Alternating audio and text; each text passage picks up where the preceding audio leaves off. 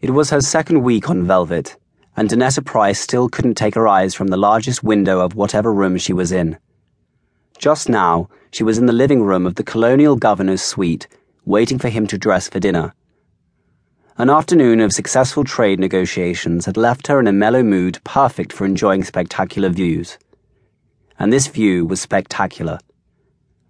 Beyond the curving window, the broad main avenue of Haifa stretched to the sharp boundary between town and country, punctuated by the golden flow of grav lamps floating serenely along its length. Its buildings stood, gleaming and gem like in a setting sun, colours few Earth cities had seen shimmering in full light, muting in shadow. And beyond the buildings, velvet. Greens almost too vivid to be appreciated by the human eye vibrated in field and furrow hill and vale. The sky overhead was a furious shade of blue violet, its hues more penetrating than the skies of Earth even at midday. It was always populated by at least a handful of large, dark blue grey clouds.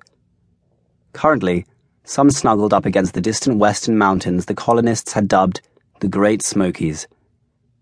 They were heavy clouds rolling up to a place and exuding mist the way a fat grey cat exudes love while rubbing against its favourite pair of legs. They were beautiful. Beautiful, too, was the dark, fertile soil of velvet. It ranged from oxide red through a colour almost burgundy to the richest, nightest black Donetta Price had ever seen. That, and the eternally twilight sky and those leaden puffs of cloud, contrived to make everything green look extraordinarily green.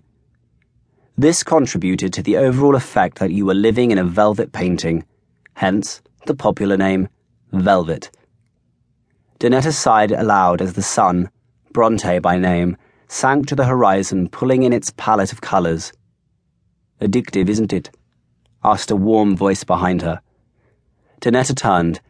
Governor Joseph Beckwith stood in the doorway, straightening his neck scarf and tucking one end fashionably back over the collar of his shirt. She answered the smile in his eyes and nodded. I can't seem to stop staring out of windows. It's almost a relief when the sun goes down. You'll have to take some holo cubes back to Earth with you to remember us by, he said. Donetta's eyes went back to the window where Bronte was icing the clouds with flame, using up some leftover golds and oranges. She didn't want to think of going home. Going back to Earth, she corrected herself.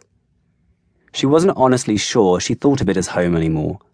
She had no family there, and she travelled so much that no place was home, or even like it.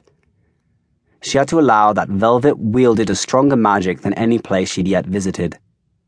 Magic. That's what Rhys Llewellyn would call it. The thought of her eccentric chief negotiator made her smile. A penny for them? said the governor, moving into the room. I was just thinking of how Rhys would react to this world. It's almost as colourful as he is. Rhys. Oh, yes, Llewellyn, the Scottish gentleman, isn't it?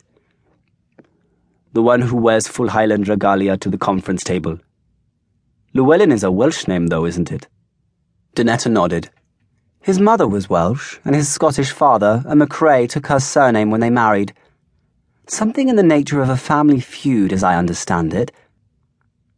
Suffice it to say, the rebel McCrae and the rest of his clan are not on speaking terms. You know, I'm half tempted to tell Rhys to get his kilt out here and enjoy the scenery, but he'd just end up out in the hills with your archaeologists digging up some choice ruins. Governor Beckwith chuckled. Well, unfortunately, ruins are in short supply here, a thing which our archaeologists bewail at every opportunity. Now, he put an arm around her and patted her shoulder. You have been most patient and kind, and I shall reward you with a five star dinner. Deal, said Donetta and broadened her smile, reminding herself that she was accruing more reasons to linger on velvet than could be accounted for by the scenery. They were nearly out the door when the governor's house comp chimed and informed him that he had an urgent call. He grimaced apologetically and excused himself to answer it. When he returned, the expression on his face made Donetta suspect her five star dinner was a lost cause. His words confirmed it. There's been a rather urgent development,